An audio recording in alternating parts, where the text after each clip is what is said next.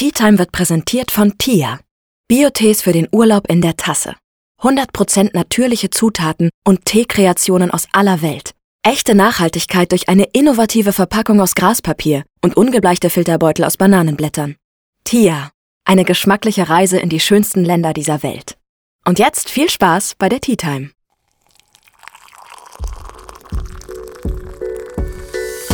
Ich bin Tina. Schön, dass ihr bei meiner Tea Time eingeschaltet habt.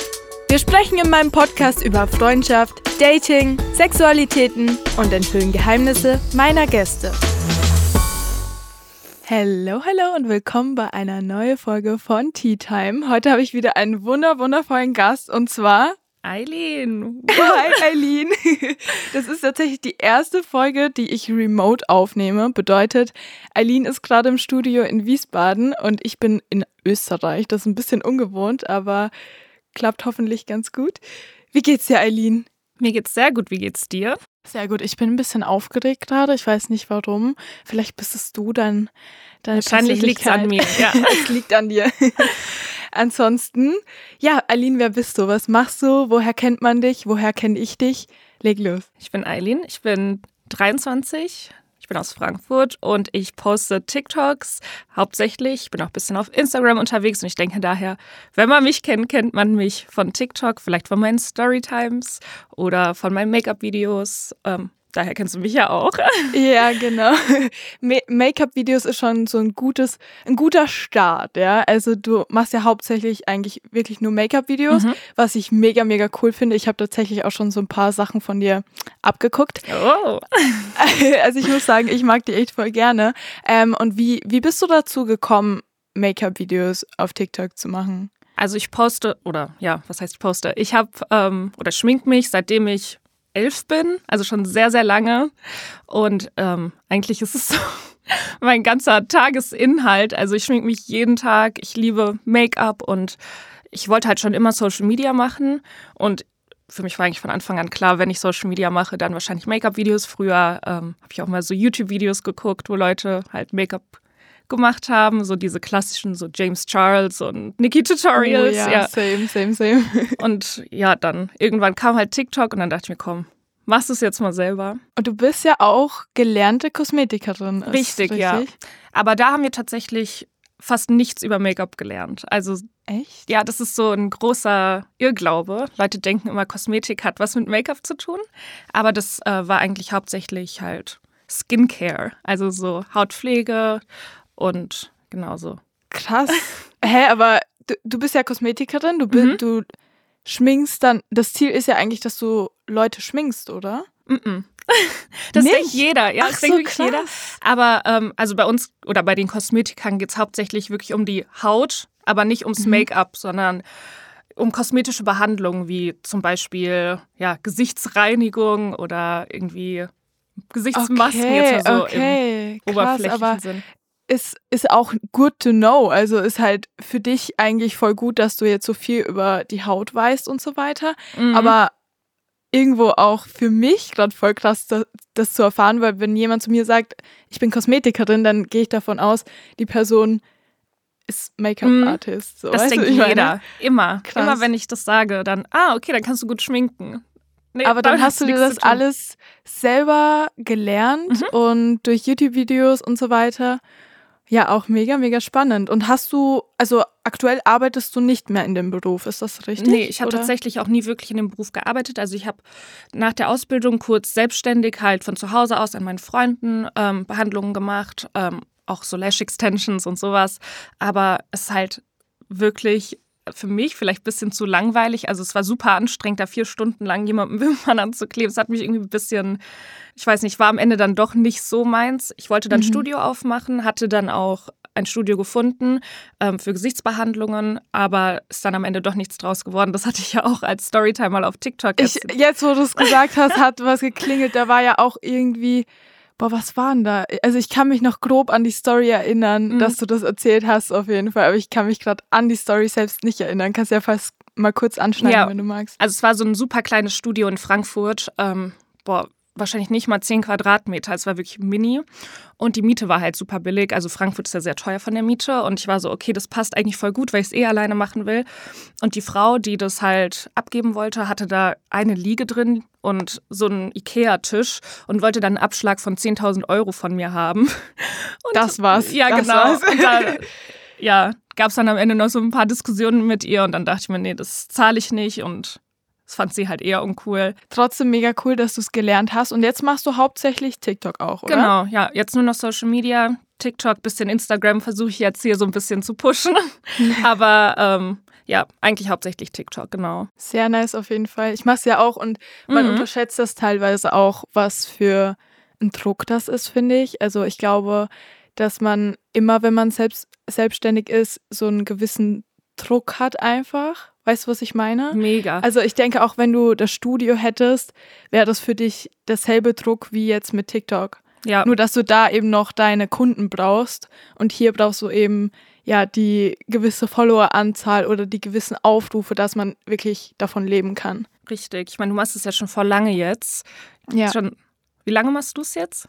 Ähm, knapp sieben Jahre, also sieben, acht Jahre Boah, so krass. Aber ich finde es auch voll die Leistung, das überhaupt sieben Jahre lang machen zu können. Also kann ja auch nicht Es- jeder.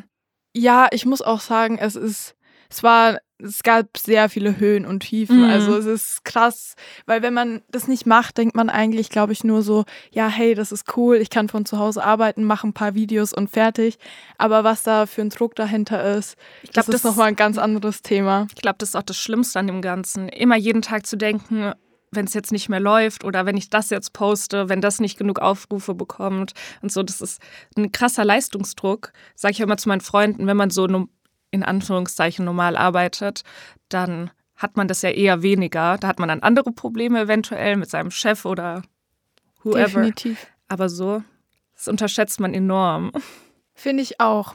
Du hast ja schon mega viele Stories erzählt, ähm, hast ja selbst gerade gesagt. Und eines deiner vielen Stories war ja dein Auslandsjahr. Also du hast ja, Mhm. hast du nicht sogar zwei Auslandsjahre? Ähm, das, ich war, als ich, oh, wie alt war ich da, 13 war, war ich in Südafrika mit meiner Schwester zusammen. Aber Mit das war, 13? das hat auch, ja, bei mir, mein Vater hat halt immer im Ausland gearbeitet und ähm, er hat halt einen Freund auf der Arbeit kennengelernt, der aus Südafrika kam und die kamen dann irgendwann mal ins Gespräch und dann haben die irgendwie zusammen beschlossen, ah, schick, also mein Vater hat gesagt, ich schicke mal meine Töchter nach Südafrika zu dir, dann können die da mal ein bisschen so auf die Highschool gehen und wir waren da aber nicht so lange. Also ich war ja ein Jahr in Amerika, ich weiß tatsächlich nicht mehr genau, wie lange ich in Südafrika war, aber das war nicht so lange wie in Amerika. Erstens mega krass, dein, dass dein Vater dich und deine Schwester dahin geschickt hat. Ich glaube, Mhm. meine Eltern hätten das nicht gemacht, aber ist ja voll die Lebenserfahrung, also mega nice. Und dann bist du mit 16 nach Amerika. Wo warst du in Amerika? In Iowa. Als ich das gelesen habe, ich wusste selber nicht mal, wo oder was Iowa ist. Ich dachte, ich kenne jeden Staat in Amerika und ich lese Iowa und ich weiß, was ist das? Ich konnte davor die Staaten aussuchen, also ich hätte dafür extra zahlen können und dann hätte ich mir drei Staaten aussuchen können und wäre in einer der drei Staaten gekommen. Und ich war so, nee, ich lasse das, Schicksal entscheidet, wo ich hingehe. Und dann habe ich das gelesen. Ich habe direkt bereut, dass ich es nicht gemacht habe, weil ich mir dachte, ja, wo ist das? Ja, ich weiß auch tatsächlich nicht, wo das ist. Ist das Das ist genau in der Mitte von Amerika, so genau in der Mitte? Okay. Midwest, Middle of Nowhere. Okay, und dann bist du da hingeflogen, Mhm. einfach weil du die Erfahrung machen wolltest. Genau, ich wollte schon immer so in Amerika mal auf die Highschool gehen, so wie das wahrscheinlich von vielen so der Traum ist. Und ich kannte halt über eine Freundin jemanden, der das gemacht hat und bei der war das halt super geil. Also die hat halt nur Gutes davon erzählt und ich dachte, so safe, bei mir wird's auch so, aber am Ende war es ja dann doch ganz anders als gedacht. Habe ich mitbekommen, aber wir sprechen da auf Ja. jeden Fall gerade noch gleich drüber. Ähm, also du bist dann hingekommen und ähm, hattest dann ja auch eine Gastfamilie. Ähm, und wie ist es? Hast du dann allgemein schnell Anschluss gefunden? Also hast du schnell irgendwie Freunde gehabt oder Nee, keine Ahnung, weil ich gehe ja davon aus, ich fliege jetzt wohin und man muss sich ja erstmal drum kümmern, okay, hat man irgendwie coole Nachbarn, mit denen man was machen kann oder hat man Freunde in der Schule oder was auch immer. Nachbarn ist ein guter ähm, Punkt. Bei mir, unser Haus war wirklich da war nichts. Es war mitten in einem Maisfeld. Also Nachbarn hatte ich keine. Ich hätte mit dem Auto bestimmt so zehn Minuten irgendwo hinfahren müssen, bis da mal so Zivilisation gewesen wäre. Und bei mir ist tatsächlich so, also es kommt total auf den Vibe von Menschen an, aber so zu 90 Prozent habe ich halt richtig krasse so Social Anxiety und traue mich überhaupt nicht auf Leute zuzugehen. Und so war es halt auch in Amerika. Irgendwie so ein paar Monate bevor ich mein Auslandsjahr gemacht habe, hatte ich so voll viele coole Kontakte in Deutschland geknüpft und war so, oh, ich bin voll ready. Ich glaube, ich werde da auch richtig den Anschluss finden. Und dann war ich dort und ich war so, oh, ja, yeah, well, irgendwie traue ich mich nicht, mit irgendjemandem zu reden. Und das war ja dann am Ende auch ein Riesenproblem für mich und habe halt super schwer Anschluss gefunden, Freunde gefunden. Ja, war dann am Ende nicht so nice. Ja, das ist voll schade, weil dann hat man schon mal so die Gelegenheit irgendwie und dann findet mhm. man keinen Anschluss. Und ich denke auch, ne, unserem Highschool-Traumfilm, da hatte ich jetzt irgendwie das Gefühl, okay, vielleicht war das bei dir auch so nice, dass du auch schnell Freunde gefunden hast und so. Das ist dann schon bei mir war es halt das Problem, meine Gastfamilie, das habe ich so im Nachhinein dann erfahren. Also ich hatte ja drei Gastgeschwister, die eine war ungefähr so alt wie ich und die anderen beiden waren halt ähm, noch jünger. Und ähm, ich dachte halt, das ist mein Vorteil, dass ich halt eine Gastschwester in meinem Alter habe. War aber im Endeffekt der Nachteil, weil sie mich halt überhaupt nicht mochte, weil sie halt die ganze Zeit meine schüchterne Art so interpretiert hat, dass ich halt super eingebildet bin, was ich halt gar nicht nachvollziehen kann, wenn ich so nicht rede, neu irgendwo bin, wie man das immer damit assoziieren kann. Aber ja, die hat dann angefangen, auf der Schule über mich zu reden, also schlecht zu reden. Und dementsprechend hatte dann jeder schon so sein Bild von mir was mir das halt was mir das Ganze halt noch schwieriger gemacht hat, dann irgendwie Anschluss zu finden, weil ich wusste, boah, jeder hasst mich ja eh schon. So, dann habe ich mich okay. ja schon erst recht nicht mehr getraut. Ja, verstehe ich voll. Also ich kann das auch voll nachempfinden. Ich bin auch immer so, vor allem bei neuen Menschen oder in einer neuen Umgebung, immer so voll zurückhaltend. Ja, same. Mir fällt es auch mega schwer, irgendwie Anschluss zu finden, also auch in Deutschland. Ich habe ja jetzt vier, vier Jahre in Deutschland gewohnt und ich hatte wirklich eine Handvoll Freunde, nicht mhm. mehr, einfach weil ich mich nicht getraut habe, auf fremde Menschen zuzugehen. deshalb, so ich kann ich. das so voll nachempfinden, vor allem, weil man dann auch oft als arrogant oder eingebildet abgestempelt wird, vor allem bei mir auch jetzt noch, wird bei dir wahrscheinlich jetzt auch sein, oh, die macht TikTok, die ist voll arrogant. Das ist so, so schlimm. Oh, Diese Kombination so. Ja. ist so schlecht. Es ist wirklich so schlecht, weil man macht sich eh schon Gedanken, ah, was denken vielleicht die Leute von mir? Und dann kommst mhm. du noch mhm. so rüber, obwohl du es nicht mal so bist. Aber wie schlimm. krass, dass du dann alleine nach Deutschland gegangen bist. So, das muss man sich ja dann auch erstmal trauen und dann auch vier Jahre geblieben bist, wenn das für ja, dich das auch nicht war, easy ist. Das war auch krass. Also ich glaube, das war schon so ähnlich krass wie für dich das Auslandsjahr. Das, ich bin ja auch mit 16, also kurz vor meinem 17. Boah, Geburtstag, heftig. nach Deutschland und das war für mich auch, ja, anfangs sehr schwierig. Also ich habe nicht direkt Anschluss gefunden. Ich hatte halt ein paar Freunde hier, wie zum Beispiel Max, der auch vom Podcast-Team, mhm. den du kennengelernt hast, ähm, oder Matteo, das war mein WG-Mitbewohner, aber das war es dann halt auch schon. Also ich war wirklich sehr, sehr lange sehr alleine, bis ich dann irgendwann mal meine beste Freundin kennengelernt habe. Aber das war halt auch dann 2021, das muss man sich mal bedenken. Also oh. ich hatte dazwischen schon immer so ein paar Leute, aber nie so wirklich den festen Anschluss gefunden. Und das war für mich auch mega schwierig, weil dadurch habe ich halt meine Family noch viel mehr vermisst. Glaube ich dir. Wie war das bei dir? Hast du auch im Auslandsjahr dran gedacht, das vielleicht abzubrechen? Oder hattest du auch Heimweh oder so? Also Heimweh so richtig nicht. Das liegt aber, glaube ich, einfach wirklich daran, dass ich halt schon, seitdem ich klein bin, halt solche Sachen schon mal gemacht hatte. Also wie in Südafrika, da war zwar meine Schwester dabei, ähm, aber so Heimweh richtig hatte ich irgendwie noch nie. Ähm, okay. Ich hatte auch, glaube ich, wenn ich jetzt so zurückdenke, vielleicht war es so, ich kann mich aber nicht erinnern, nicht das Gefühl, dass ich irgendwann abbrechen wollte. Ähm, Tatsächlich haben aber einige andere Austauschschüler, die auf der gleichen Schule mit mir waren, abgebrochen. So eigentlich hätte mich das ja motivieren Krass. sollen, so auch zu gehen. Mhm. Aber für mich war es ja dann so, dass ich ja die Gastfamilie dann gewechselt hatte. Und das war auch so mein erster Gedanke. Ich war so, okay, eigentlich muss ich nur aus meiner Gastfamilie raus. Ich glaube, das ist halt das größere Problem. Und es hat ja auch mega viel gekostet und ich dachte mir so, das kann ich gar nicht abbrechen, so das Geld ja, kriege ich nicht wieder. Deswegen. Aber die, was waren jetzt so die größten Schattenzeiten von deiner ersten Gastfamilie und wie hat sich das dann verändert mit deiner zweiten mhm. Gastfamilie? Mhm. Wurde es dann besser oder ja. ähm, Wie war das genau? Also in der ersten Gastfamilie, ich sage das immer wieder, das war eine super liebe Familie, aber halt für sich. Und man hat jedes Mal gemerkt, da passt einfach nicht noch jemand anderes rein. So, die waren so voll die gefestigte Familie, die hatten voll viele so Familienrituale gehabt. Und ich habe mich immer so wie so ein Außenseiter in der Familie gefühlt, weil ich da so gar nicht mit reingepasst habe. Ähm, meine Gastschwester, also die älteste, hat halt auch einen großen Einfluss auf eine der jüngeren Gastschwestern, die ich dann noch hatte. Und ähm, ja, dann habe ich mich halt von den beiden immer so ein bisschen ausgeschlossen, beziehungsweise halt auch in manchen, ja, Momenten gemobbt gefühlt. Ich hatte ja in meinem Auslandsjahr äh, die Grippe bekommen und war dann zwei Wochen lang nur in meinem Zimmer, weil ich nichts machen konnte. Also mir ging es mega schlecht und ich höre nur, wie meine Gastschwester die ganze Zeit darüber lästert, dass ich ja nicht rauskommen würde und mit denen essen würde.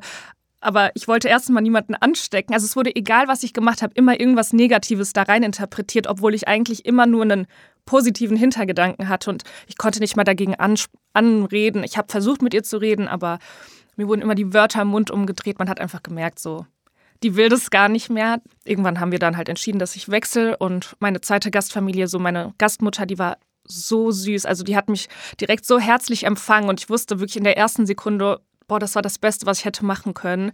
So, die hat mich überall so mit eingeschlossen. Die war halt generell auch eine sehr offene Person und halt sehr witzig und man hat sich einfach direkt wohlgefühlt. Und so war es dann auch auf der zweiten Schule. Also die Leute haben mich direkt super herzlich empfangen und ja, das hat mir gezeigt, dass ich nicht das Problem war, weil es ja Mega dann beim gut. zweiten Mal auch geklappt hat. Also ich glaube, hätte es jetzt bei der zweiten Schule nicht funktioniert, dann hätte ich gedacht, okay, Eileen, so irgendwas machst du auf jeden Fall falsch. Es liegt an dir. nee, es liegt definitiv nicht an dir. Aber mega gut, dass es dann besser geworden ist. Hast du in der zweiten Gastfamilie dann auch äh, Gastgeschwister gehabt oder warst nee. du da? Da okay. hatte ich keine, aber also meine Gastmama war schon ein bisschen, okay, die war eigentlich gar nicht so alt, die war 50, aber irgendwie hatte sie schon Enkelkinder und die waren in meinem Alter. Deswegen ähm, habe ich mich halt mit denen dann angefreundet, mit denen habe ich mich auch richtig gut verstanden und das war dann natürlich auch nochmal sehr gut für mich. Ja, mega schön. Jetzt haben wir ziemlich viel über negative Sachen gesprochen in deinem Auslandsjahr. Was war denn so dein persönliches Highlight? Hast du irgendwie so einen Tag, wo du dich voll gern daran erinnerst oder irgendein Erlebnis, was dich so voll gestärkt hat? Eigentlich haben mich nur so die negativen Erlebnisse im Endeffekt so geprägt und gestärkt, aber so positive Sachen waren halt wirklich dann nach meinem Gastfamilienwechsel. Also ich habe da eine richtig gute Freundin gefunden, mit der ich auch immer noch Kontakt habe und ähm, mit der habe ich dann halt super viel unternommen. Wir waren ist in so einem Freizeitpark, der ist Six Flags. So, wenn ich jetzt so zurückdenke, dann war wahrscheinlich so dieser Tag in dem Freizeitpark so das, der coolste Tag so im ganzen Auslandsjahr. Da waren wir halt auf der Abschlussfahrt mit meiner Klasse. Generell einfach so der Vibe bei meiner zweiten Gastfamilie, die waren halt einfach alle super süß und wir hatten so diese Barbecues im Garten und so. Wenn man jetzt oh, halt so nice. ja, an sowas denkt, dann waren das so die schönen Momente aus dem Auslandsjahr. Das war auf jeden voll Fall schön. richtig cool. Voll schön. Ich hätte sowas auch voll gerne gemacht, bin ich ehrlich. Glaube ich. Ich war dir. immer so, ich will das machen, aber es kostet halt einfach extremst mm. viel Geld und auch Überwindung, sowas zu machen. Ähm, ich war dann, kennst du EF? Ja, dieses den war ich nämlich tatsächlich Ach auch. So, ja, okay. Ja, weil ich war da zwei Wochen tatsächlich nur mhm. ähm, in San Diego, in mhm. so ein, auf so einem Campus und bin da oh, in die Schule gegangen. Und das war aber auch voll nice. Also es war halt wirklich nur eine kurze Zeit. Also alle anderen waren dann auch quasi so drei, vier, fünf Monate da oder auch ein Jahr. Und ich war dann tatsächlich nur zwei Wochen da, aber es waren so coole zwei Wochen. Herr mega. Also ich erinnere mich da auch voll gerne zurück, weil ich halt eben so ein Auslandsjahr nie machen konnte oder weil ich mich dazu nicht überwinden konnte. Mhm. Aber das war so mein kleiner Deal mit mir selbst, dass ich zumindest zwei Wochen da bin. Und du machst ja viele Storytimes auf ja. TikTok. Gleich wie ich. Wir haben uns da so eine kleine Gemeinsamkeit und mhm. ich habe mal so ein Storytime von dir gesehen ja. über eine Hausparty. Mhm. Und ich würde sagen, it's time for a House Party Story, wenn du Lust hast. Ja, ich habe das also ich glaube, die krasseste Storytime, so die auch auf TikTok so am viralsten gegangen ist, war ja wahrscheinlich die, wo der Typ mir da die, darf ich das hier sagen? Die Kehle ja, aufschl... Ah, okay, ja, gut. Oh, auf TikTok sagen, kann ich ja nicht alles sagen, was ich möchte. Das ist dann immer ein bisschen schwierig, weil ich dann immer so meine Wörter überlegen muss, die ich wähle. Aber ja, also ähm, die krasseste Storytime wäre, glaube ich, wirklich die, wo der Typ mir die Kehle aufschlitzen wollte. Ähm, ja, ich gerate eigentlich oft an sehr komische Menschen. Ich glaube, ich ziehe die irgendwie magisch an. Also irgendwie I'm where the drama's at, jedes Mal. Und ähm, ja, da war ich auf der Hausparty. Irgendwann kamen irgendwelche komischen Typen vorbei, die keiner kannte, durch den Garten. Und ich meine, ich wusste ja, ich kannte voll viele Leute da nicht, deswegen wusste ich erstmal nicht, dass die keiner kennt, aber die haben schon so irgendwie gar nicht da reingepasst, weil die schon so von Anfang an so ein bisschen assi da im Wohnzimmer standen. Und irgendwann meinte ich dann ja auch zu einer Freundin so, wer ist das überhaupt? Ähm, die wollten dann halt die ganze Zeit nicht gehen, so ich versuche es jetzt so schnell Durchlauf zu erzählen. Ähm, und ja, irgendwann hat, ich glaube, die Nachbarin oder so die Polizei gerufen, wegen, weil wir halt so laut waren. Und als die kamen, dachten die Typen halt, wir hätten die Polizei wegen denen gerufen. Dann haben wir uns im Kleiderschrank versteckt. Und ja, blöderweise, also eine Freundin und ich waren im Kleiderschrank und diese, oder einer von den, ich glaube sogar zwei von den Typen waren mit uns im Kleiderschrank. Und der war die ganze Zeit richtig assi. Aus dem Nichts sagt er zu mir irgendwie, ja, wollen wir rummachen? Und ich meinte so, nee, danke. Danke, und, nein. Es war so, so richtig random, aber so, so stellt man sich so einen richtigen Frankfurter vor, glaube ich. Ich glaube, also so war der auch. So, also wirklich so ein Kernassi. Irgendwann meinte ich halt so, ja, die Polizei ist weg.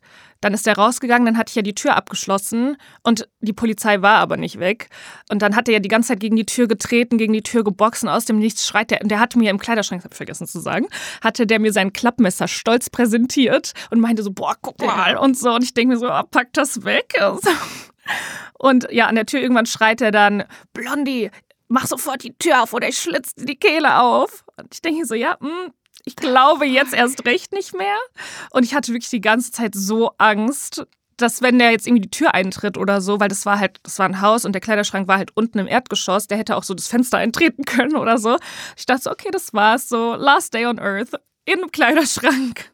Der Geschichten aus Frankfurt. ja, könnte man meinen, ne? Krass, Alter. Also, ich muss echt sagen, ich war war ich schon mal auf einer Hausparty, also schon so kleine Hauspartys, mhm. aber nie, wo es dann so eskaliert ist. Deshalb fand ich die Story so. Ich glaube, bei mir ist jede Hausparty eskaliert.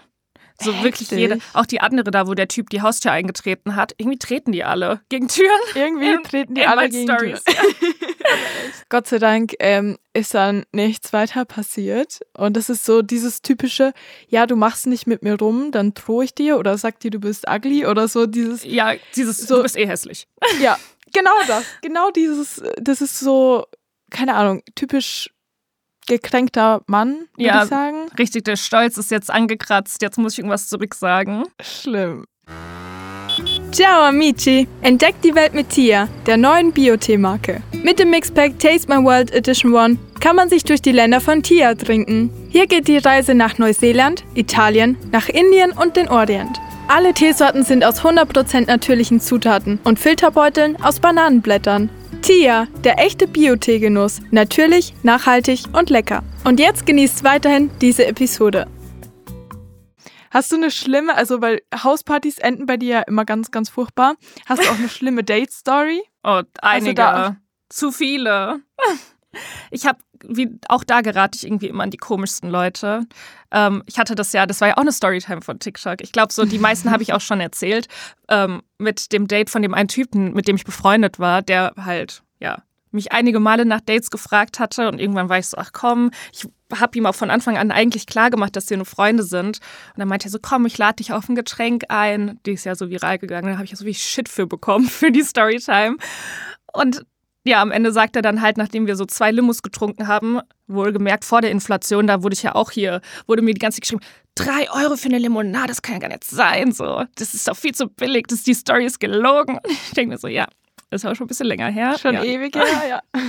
ja, jedenfalls hat er ja dann gesagt, ja, getrennt, als die Kellnerin kam und glaub mir, mir ist das normalerweise so egal. Aber ich denke mir, wenn du so lange jemanden kennenlernen willst, dann auch noch sagst, ich lade dich auf ein Getränk ein und dann sagst getrennt und danach aber noch sagst, ja, ich freue mich auf unser nächstes Date. Mm, es ist halt fragwürdig nee, so. Das ist wirklich krass. Also ich finde es auch so, ich finde es einfach so ein bisschen unangenehm. Also ich finde es nicht wirklich schlimm, aber ich finde halt so, warum? Ja, ich habe halt auch nicht verstanden selbst wenn er diese drei Euro nicht gehabt hätte, so dann, also ich weiß nicht, ich, dann sag's mir doch vorher irgendwie so, ja, ich, es war einfach so eine super unangenehme Situation. Und ich bin halt generell so ein Mensch, so auch mit meinen Freunden, wenn ich sage, ich lade dich ein, dann zahle ich auch. Oder dann zahlen wir zusammen und pay, ich paypal dir das Geld. So von mir aus, der, also ich hätte ihm das Geld gepaypalt, hätte er gesagt, so, oh, ich habe diese drei Euro nicht. Es war einfach ja. so super cringe und auch generell dieses, ich habe mich dort halt einfach auf diesem Date gefühlt wie im Verhör. So, der hat mich nur die ganze Zeit irgendwelche Sachen ausgefragt und es war halt einfach super unangenehm. Also ja, und wenn es eh schon so eine unangenehme Situation ist und dann noch das on top, dann kann man halt wirklich nicht davon ausgehen, dass es noch ein Date gibt. Ja, das war halt, glaube ich, das Problem. Ich glaube auch. Wir haben ja vorhin schon so ein bisschen über Social Media gesprochen, aber noch nicht so deep, deep. Mhm. Also deshalb habe ich jetzt noch so ein paar Fragen dazu, wie es für dich zum Beispiel ist, in der Öffentlichkeit zu stehen. Weil es ist ja wirklich so ein ganz anderer Druck dahinter, wenn man sein Leben irgendwie preisgibt in der Öffentlichkeit und auch noch so viel teilt, weil ich glaube, du wirst auch nicht alles teilen, aber du erzählst schon sehr, sehr viel von deiner Vergangenheit und über dich als Person. Wie ist es für dich, dass es tausende, Millionen Menschen teilweise sehen? Oh, das ist mir eigentlich gar nicht so bewusst. Also man weiß es zwar, aber man fühlt es ja nicht. So, ich poste ein Video, man sieht so Zahlen irgendwie von Aufrufen, aber so richtig, dass da wirklich ein Mensch dahinter sitzt, der das aufnimmt und jetzt was über mich weiß, irgendwie ich weiß nicht, das ist irgendwie nicht so in mir drin. Deswegen habe ich auch gar keine Probleme, das irgendwie zu posten und denke mir auch nicht so viel dabei. Also ich bin schon so jemand, ich rede so privat eigentlich, ja, schon so ein bisschen ich bin halt sehr ironisch. Ich benutze halt auch schon viele Schimpfwörter so im Privaten, so wenn Same. ich rede. Ja. Und es ist halt für mich dann so ein bisschen schwierig auf TikTok, weil da überlege ich schon krass, wie ich rede. Und manchmal denke ich mir auch so, boah, wie, was erzähl, also wie erzählst du das gerade? Das ist so unauthentisch, aber die Leute wissen das ja nicht. So, die kennen mich ja nur so, wie ich die Sachen poste. Ja, so wenn mich dann irgendjemand auf der Straße oder so anspricht, dann so ein richtiger, echter Mensch und mir dann so sagt, ey, ich gucke deine Videos und denke, oh mein Gott, so diese Leute gibt es ja, wirklich. So, ja, es ist so krass. Und dadurch, dass ich halt diese soziale Phobie habe, ist es für mich halt immer danach, wenn ich jemanden getroffen habe, ich denke, oh, die Person war so lieb, ich habe bis jetzt wirklich nur so süße Menschen getroffen. Dann denke ich mir immer, oh, die denken doch bestimmt, ich bin so ein Opfer. So, das ist so mein erster Gedanke, der durch meinen Kopf geht, weil ich halt in so Momenten immer so überfordert bin. So, ich bin froh, irgendwie bis jetzt war in der meisten Zeit immer irgendjemand noch dabei, so mein Freund war dabei, aber ich weiß nie, was ich dann sagen soll, weil ich selber sehe mich nicht so. Und ich glaube auch, wenn ich hoffentlich irgendwann, keine Ahnung, eine Million Follower habe, so, dann werde ich mich niemals so fühlen, als wäre ich irgendjemand krasses so, sondern ich bin jemand, ich poste Videos über mein Leben und that's it so. Deswegen, aber du musst es ja eigentlich noch besser wissen, weil du das ja noch länger machst als ich und natürlich auch noch eine größere Reichweite hast als ich. So, du kannst ja auch mal erzählen, wie das für dich ist.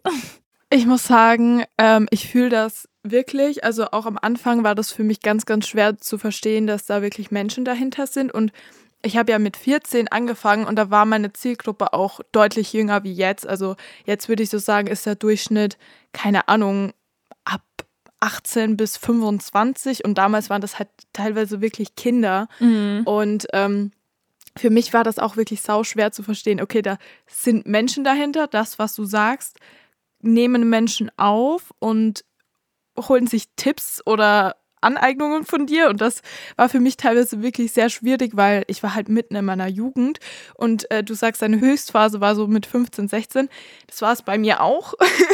und mit 15, 16 ist man halt noch nicht so erwachsen, wie man in dem Moment vielleicht denkt. Deshalb hatte ich da auch sehr viele Situationen, die sehr, sehr unangenehm waren und habe auch sehr viel gepostet, wo ich mir jetzt so denke, ja, weiß ich jetzt auch nicht, ob ich das gemacht oder machen hätte sollen, so, weil ich halt einfach so jung war und das halt einfach nicht besser wusste. Ja. Ich bin halt auch, ich hatte früher richtig viel Beef, also das gibt es ja mittlerweile auch nicht mehr so krass, dass mm. sich TikToker so fetzen untereinander. Also ich habe mich gestritten auf Social Media, habe mich für Dinge gerechtfertigt. Also ich war so voll in diesem TTT drinne, habe so viel Hate bekommen dann teilweise und das war für mich halt immer sehr schwer nachzuvollziehen, dass ich mich nicht für alles rechtfertigen muss, dass ich nicht auf alles eingehen muss, dass Leute Scheiße labern und du nicht sagen musst, wie es wirklich war, weil für mich war das immer so, dass ich sehr negativ dargestellt worden bin, obwohl es gar nicht so war. Also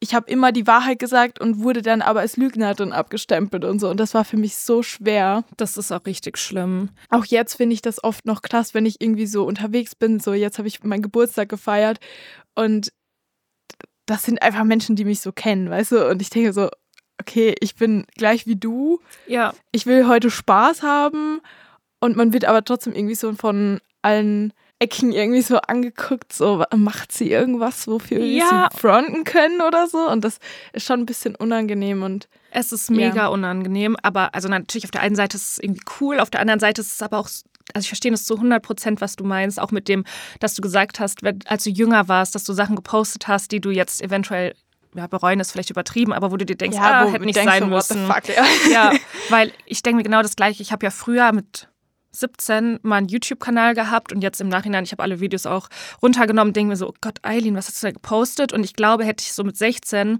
TikTok gemacht, also ich glaube, ich wäre wahrscheinlich most hated person in Germany, weil ich auch komplett anders war damals. So, ich hatte halt ganz andere Grenzen so und ich bin auf jeden Fall so ein bisschen gefasster jetzt und früher hätte ich auch alles rausgehauen. Ich hätte mich auch, glaube ich, mit jedem gebieft einfach, weil ich das auch einfach nicht so, ich hätte, wie du sagst, einfach nicht gewusst, wenn ich mich halt einfach auch einmal, wo ich einfach mal meinen Mund halten kann, so wo ich mir jetzt ja. mal nichts sagen muss. So. Und das denke ich, aber da bin ich auch heute noch an meinen Grenzen. Ne? Wenn ich auf meine, ich auf meine Instagram-Reels gehe und da die Kommentare lese, da werde ich so aggressiv, das ist, dass ich mir denke, oh, ich habe so Bock, ne? Aber ich reiß mich so zusammen, weil auf Instagram werde ich ja nur gehatet, so oft in den Reels, weil da sind diese ganzen, das hatte ich ja schon mal gepostet, da sind diese ganzen Ü50 Agro Ursulas da, die mir die ganze Zeit irgendwie schreiben, wie ekelhaft meine Haut aussieht, dass ich so viele Pickel habe, dass ich aufhören soll, mich zu schminken wegen meinen Pickeln. Und ich denke mir jedes Mal einfach, bitte, kümmere dich um dich selbst und lass mich in krass, Ruhe. oder? Es ist krass. Man denkt ja auch oft immer so, es sind die Kinder, die mm -mm, so viel Scheiße ja. auf Social Media schreiben, aber oft sind es die Erwachsenen, die einfach so hasserfüllte Nachrichten schreiben. Da denkst du mir halt, oh Gott, warum? Woher kommt das? Woher kommt dieser Hass, diese Unzufriedenheit? Und es sind wirklich, wie du sagst, sogar meistens jüngere Mädels, die mich verteidigen, die dann einfach schreiben so, sie kann nichts dafür. So, oh mein Gott biegen. Ja, so, hast, meine Haut ist auch Kopf. so, so schlimm, aber ich mache so eine gute Skincare und so weiter, aber es wird einfach nicht besser, weil es bei mir halt auch psychisch bedingt ist und so weiter. Deshalb kann ich das auch voll nachempfinden. Natürlich ist Haut, äh, ist Make-up nicht perfekt für die Haut, aber es ist halt so, hä? Woher nimmst du dir das Recht, darüber zu urteilen, obwohl du keine Ahnung hast? So. Ja, zumal das halt wirklich so ein Irrglaube ist. Also Make-up ist tatsächlich so wirklich überhaupt nicht schlimm, solange man sich abends gut abschminkt. Du wirst keine Pickel durch Make-up bekommen, außer du benutzt natürlich einen Pinsel, den du seit einem Jahr nicht gewaschen hast. Oder du wäschst deine Hände nicht, bevor du dir ins Gesicht fest. Aber dieses schmink dich nicht, dann gehen deine Pickel weg. Wenn ich mich nicht schminke, habe ich, glaube ich, wirklich, habe ich auch gestern in meiner Insta-Story gesagt, wahrscheinlich noch mehr Pickel als jetzt, weil es wie bei dir halt auch einfach von innen ist bei mir. Ich habe mhm. das durch meine Hormone und das ist so nervig, sich jedes Mal dafür zu rechtfertigen. Und ich verstehe auch nicht, so denken die Leute, ich finde das geil. Denken die Leute so, oh mein Gott, meine Haut sieht so gut aus und ich liebe es, meine, also Pickel zu haben und dann denken die sich, oh, wenn ich der das jetzt schreibe, dann überlegt die vielleicht, dass sie die mal loswerden sollte, oder hä? Es ist halt so ein anderer Druck, finde ich, schon mal in der Öffentlichkeit zu stehen, sich dann noch ungeschminkt zu zeigen mhm. oder auch irgendwie so zu teilen, hey, okay, ich habe keine perfekte Haut, weil es bei mir genauso, meine Haut ist also next level schlimm momentan. Ich habe krasse Aknenarben, ich habe komplett viele Pickel und so weiter. Und für mich ist es eh schon so eine leichte Überwindung, mich so zu zeigen, weil ich mich selber momentan nicht so wohl damit fühle. Also es ist einfach so. Ist Natürlich so. gehe ich auch ungeschminkt raus und ich habe auch kein Problem. Ähm, aber für mich ist es schon so eine leichte Überwindung, mich ohne Make-up zu zeigen, weil ich mich mit Make-up einfach um tausendfache schöner finde. Und wenn dann sowas kommt, so ein Kommentar, das trifft dann halt nochmal anders. Ja, und ich verstehe es nicht. Also vor allem, ich bin so jemand, wenn ich andere Leute mit Unreinheiten sehe, ich denke mir da halt einfach wirklich nichts dabei. Also ich kann von mir aus zu 100 Prozent sagen, dass ich das nicht an, andre, also an anderen wirklich nicht schlimm finde, selbst an mir meistens nicht schlimm finde. Also ich fühle mich natürlich auch wohler, wenn meine Haut rein ist. Aber wenn du dann ständig geschrieben bekommst, du, deine Haut sieht eklig aus oder hör mal auf dich zu schminken oder benutz mal das und das für deine Haut, dann denkst du dir schon so, oh mein Gott, so andere nehmen mich so wahr. Und das ist natürlich verletzend, aber Definitiv. man muss halt drüber stehen. So dumm, wie es dann auch immer klingt. welche Themen hältst du aktuell auch noch so von Social Media fern? Du teilst ja trotzdem nicht alles von deinem Leben. Gibt es mhm. irgendwelche Dinge, wo du sagst, okay, das bleibt privat zu 100 Prozent? Ich glaube, mein, eigentlich mein komplettes Privatleben, also aktuelles Privatleben, ist gar nicht so auf Social Media vertreten. Ich bin ja tatsächlich nicht so, dass ich so meinen Alltag komplett immer teile. So ich, kleine Ausschnitte vielleicht, aber ja, so über meine Freunde oder meinen Freund wissen eigentlich, weiß eigentlich niemand was. Finde ich manchmal sogar schade, weil ich finde, dass wir alle richtig cool sind und ich glaube, wir würden auch auf Social Media richtig gut ankommen, auch in meinen Lives. So die Leute finden es immer voll witzig, was meine Freunde da reinschreiben. Aber irgendwie teile ich es einfach nicht, weiß auch nicht. Die wollen aber auch alle irgendwie nicht auf Social Media gezeigt werden. So leider. Ich glaube, das ist halt irgend so, ein, so eine Mischung aus voll schade, dass es so ist, aber auch voll gut, weil ich hatte schon öffentliche Beziehungen und jetzt im Nachhinein denke ich mir so, warum, warum ja. weiß jeder, dass ich mit dieser Person zusammen war? Oh, ja. Und ähm, dass es dann halt auch so viel passiert, was man dann irgendwie nicht teilen will oder irgendwie nicht teilen kann, weil der, man weiß dann vielleicht, dass es um der also dass die Person damit gemeint ist. Deshalb, ich bin auch so, dass ich, also Freunde schon, aber Beziehung weiß ich jetzt auch nicht, ob ich das nochmal öffentlich machen würde. Um also einfach jetzt, weil du dir im Nachhinein denkst, du hast keine Lust mit der Person assoziiert zu werden oder auch weil du nicht möchtest, dass Leute deine Beziehung kommentieren? Genau, also eher das Zweite und ich denke halt auch oft so, dass Menschen einem halt nichts gönnen und dann halt extra versuchen, die Beziehung kaputt zu machen und so weiter und extra irgendwie Salz in die Wunde zu kippen. Ja. Oder wenn es dann doch nicht klappt, dann heißt es, oh, sie hat schon wieder eine Beziehung gehabt. Und das ist eher so mein Problem, weil ich hatte schon mehrere Beziehungen und das wissen viele Leute. Ja. Ähm, ich hatte jetzt vier Beziehungen und es ist prinzipiell viel, aber ich kann. Ich finde es nicht mal viel. ja, es, es geht. Ich meine, ich bin jetzt 21. Aber ich weiß, viele Leute denken also, sich vier. Ja, voll. Also ich finde halt auch, ich suche es mir ja nicht aus. Also ich hätte es ja auch mir anders vorgestellt, dass ich eine Person treffe und mein ganzes Leben mit der zusammen bin. Aber ich habe irgendwie nicht so viel Glück im Thema Liebe und Beziehung. Deshalb ist es halt so, wie es ist. Und ich stehe auch dazu, dass ich mehrere Beziehungen geführt habe. Ich stehe auch voll dazu, dass ich mehrere Kerle kennengelernt habe. Und ich bin bezüglich Thema Sex und so weiter auch sehr offen. Und das mhm. wissen die Leute auch, weil ich ja auch meine Tinder-Story-Times und so erzähle. Ja. Aber also ich würde halt allgemein schon sagen, dass ich es nicht mehr öffentlich machen würde. Aktuell kann sich mhm. noch ändern. Aus dem Grund, dass ich mir halt denke, okay, irgendjemand könnte mir einfach Böses wollen, weil es gibt leider sehr böse Menschen, um das halt, die alles dafür tun würde, um das kaputt zu machen, sage ich mal. Was war deine krasseste DM-Nachricht oder E-Mail oder ähm, irgendein Kommentar, was du bekommen hast, wo, wo, du dich immer noch dran erinnerst, weil dich das vielleicht irgendwie so getroffen hat oder weil du das einfach verrückt fandest oder irgendwas? Hast du irgendwas im Kopf? Ähm, tatsächlich ist mir jetzt ein Storytime eingefallen, was ich dir gleich erzählen kann, ähm, weil du hast E-Mail gesagt, aber ähm, so eine richtige Hate-Nachricht. Tatsächlich habe ich die meisten Hate-Kommentare öffentlich unter meinen Videos. Einmal hat mir ähm, ein Mädchen geschrieben, dass ich aufhören soll, solche Scheiße im Internet zu ähm, erzählen. Also bezüglich, da habe ich so viel über mein Auslandsjahr geredet, ähm, dass es ja alles eh gelogen wäre und ähm, dass ich den Leuten nur Auslandsjahre schlecht reden will und so und dass ich die Videos löschen soll und so. Das, aber das fand ich jetzt nicht so schlimm tatsächlich. Ich dachte mir halt, ja, genau. Und dann dachte ich mir auch so, ich weiß nicht mal, wer du bist, dass du dir die Zeit nimmst. Oh, nein, ich habe ein anderes. Das hat mich mehr getriggert. Und zwar, ich war live und wir haben über ähm, Fast Fashion geredet in meinem Live. Und da ging es halt darum, dass ich gesagt habe, prinzipiell, wenn Leute wirklich krass gegen Fast Fashion sind, dann sollten sie auch nicht bei HM oder Zara etc. kaufen, weil ähm, Leute sagen immer, Shein ist so schlimm. Shein ist auch definitiv nicht gut produziert aber HM, Zara etc. auch nicht. Und ähm, dann ist ein Mädchen in mein Live gekommen und die hat, ist halt total sauer geworden und meinte so, nein, Shein ist viel schlimmer. Und irgendjemand, ich habe ja Hosts im Live, also Moderatoren oder wie auch immer das heißt, mhm. und eine hat sie dann gekickt. Ich war das nicht. Und auf einmal kommentiert die unter meinen Beiträgen auf Instagram, du hast mir meine Stimme genommen, du bist so schlimm. Ähm, du hast mir den Mund verboten, ähm, was denkst du dir, einfach blockieren, ich sehe das nicht ein und hat mir da wirklich so einen Text geballert von wegen, ähm, dass wie frech ich wäre und dass sie jetzt halt unter meinen Bildern kommentiert und den Leuten sagt, was sie zu sagen hat. Und dann habe ich sie auch privat angeschrieben und meinte halt so, ich tut mir leid, so ich war das nicht. Ich hatte sogar diesen Austausch mit dir in meinem Live weitergeführt. Jemand anderes hat dich gekickt und sie so, das glaube ich dir nicht und so. Und dann oh dachte ich mir auch so, okay, I'm over it. Das macht doch gar keinen Sinn.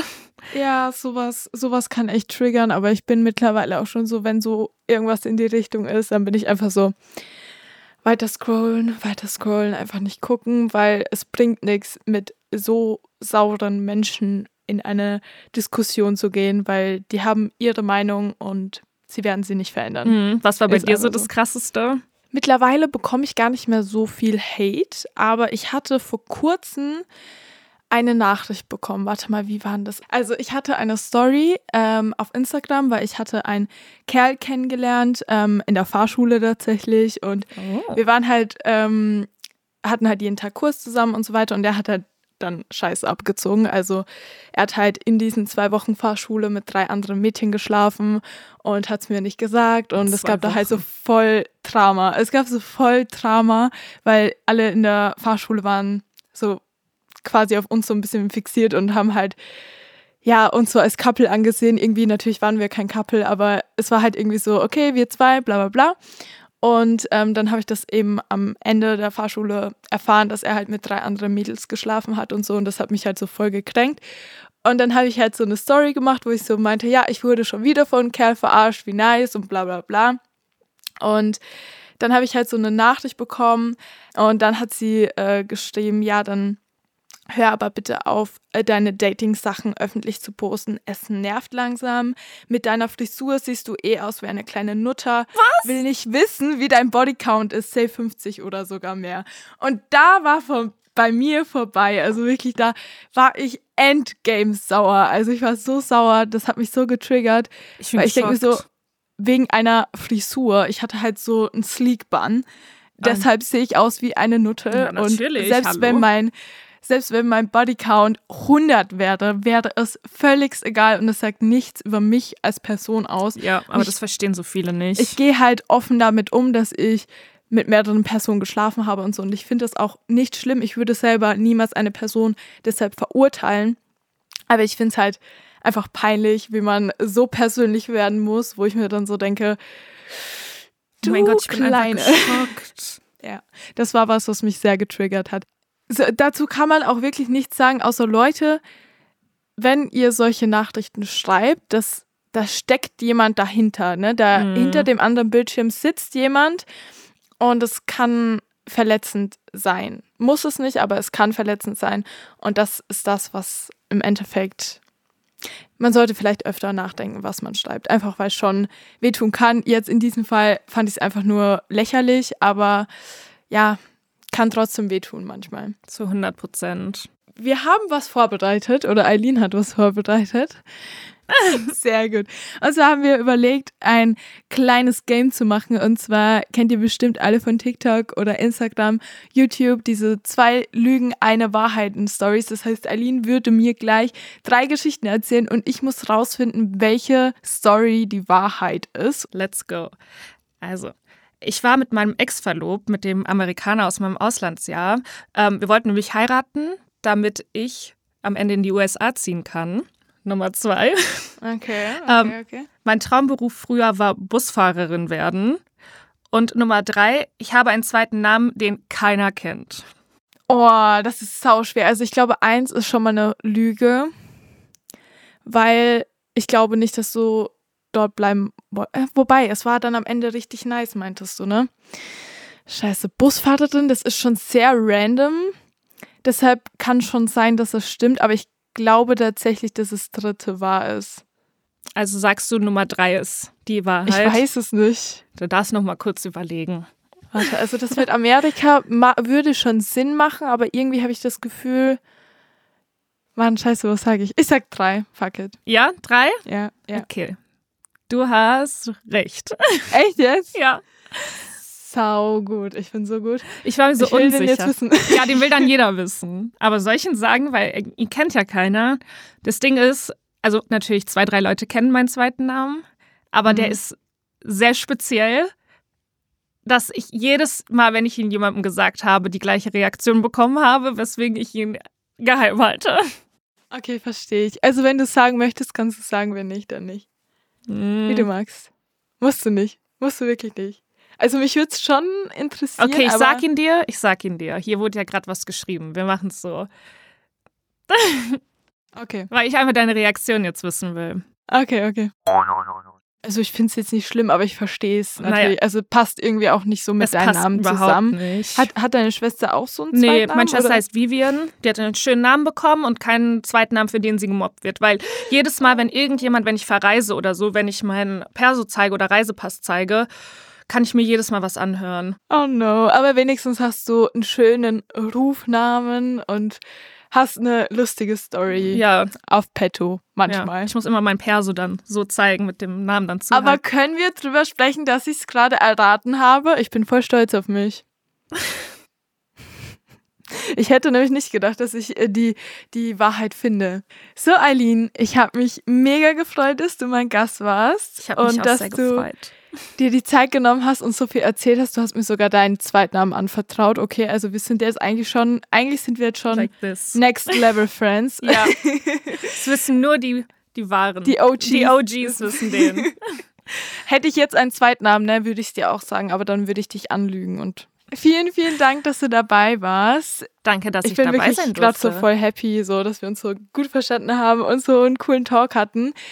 Ja, ansonsten hoffe ich natürlich, dass es euch auch gefallen hat. Ihr könnt den Podcast sehr gerne bewerten, auch wenn ich irgendwie heute nicht reden kann. Und äh, könnt auch sehr gerne bei Instagram und bei TikTok bei Eileen vorbeischauen. Die Accounts sind in den Show Notes. Und ansonsten wünsche ich euch noch einen wunderschönen Tag. Den wünsche ich euch auch und danke, dass ich dabei sein durfte. Ich danke dir. Ciao. Ciao. Das war's mit der Episode. Für alle Infos und Behind the Scenes checkt den Tea Time Instagram Account aus und abonniert gerne meinen Podcast. Danke fürs Zuhören.